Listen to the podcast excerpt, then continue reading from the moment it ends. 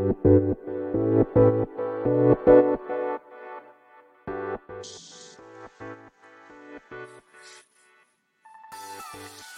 い、始まりました。本を読んでは独り言ラジオ。私、変な髪型をしたポンコツ薬剤師こと町田和俊でございます。はい、というわけでですね、今日も読んだんだか読んでいないんだか、積んだんだか積んでいないんだかといった本たちの中からですね、一冊紹介して、ゆるーりと語っていきたいと思います。本日お届けいたします本は、絵本ですね。タイトルは、絵本から飛び出した狼というものでございます。えー、こちら、ティエリー・ロブレヒト作、グレゴワール・マビール、絵、石津千尋役となっております。岩崎書店から2015年11月30日第一釣り発行となっております。では、いつものように、この本と出会ったきっかけ、そして本書の内容を紹介し、最後、独り言という3部構成でいきたいと思います。はい。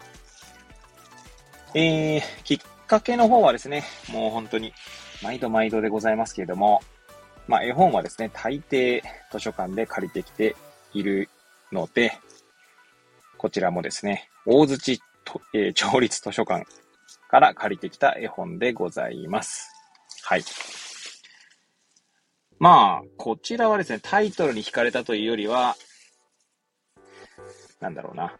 まあ、読んでない絵本っていうのと、あとは、まあ、翻訳された絵本と、その二つの要素で借りてきたって感じですね。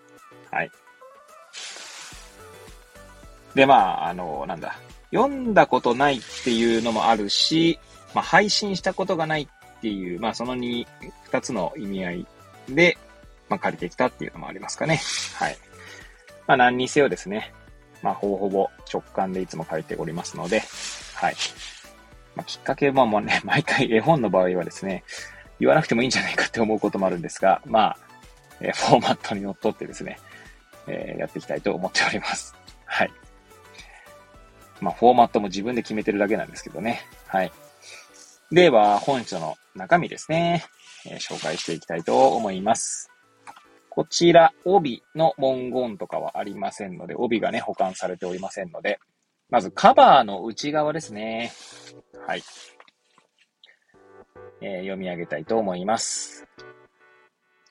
ある日、本棚から落ちてきた一冊の絵本。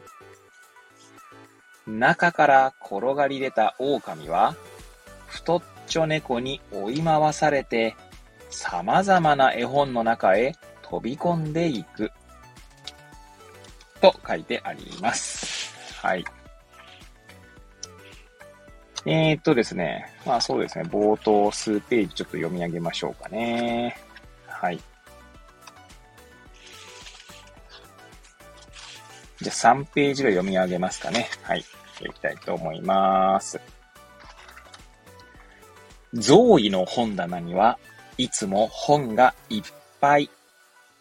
ある日、とうとう絵本が一冊床の上に落っこちた。そして中から狼が一匹転がり落ちてきた。狼はご覧の通り歯が尖っていて真っ黒。絵本の中にいる頃はみんなから恐れられていた。けれども今は見知らぬゾイの部屋で一人ぼっち。狼は心細くてたまらない。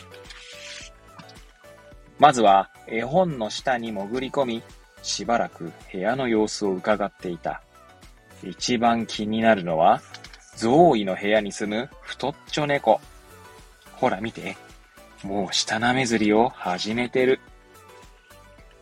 近づくなよ。俺はな、絵本の中じゃみんなからものすごく恐れられていたんだぜ。かもしれん。だがな、ここはゾウイの部屋。つまり、この俺様の縄張りってわけさ。と、猫。おじけづいた狼は、絵本の中に戻っていこうとしたのだけれど、どうやら戻るページを間違えたようだ。すぐに羊から追い返されてしまう。なんでこんなに早く来ちゃうの？狼が出てくるのなんて、もっとずーっと後じゃなかった？静かに草を食べてるんだから邪魔をしないでちょうだい。仕方なしに狼が別のページに滑り込もうとしたところ、他の狼たちの怒りが爆発。うわぁ、参ったな。なんで今頃になってきちゃうんだよ。お話なんでとっくに終わってるっつーの。タイミングってものを考えろよな。ひえー、おまけに猫はすぐそこまで迫ってきてる。とにかく急いで逃げなくっちゃ。狼は本棚をよじ登って隠れる本を探し始めた。本棚はまっすぐそびえていて急な崖のよう。狼は何度も落っこちそうになった。はい。こんな感じで、1、2、3、8ページまでいかないですけど、まあ、うん、冒頭ですかね。3分の1ぐらい読んだ感じですかね。はい。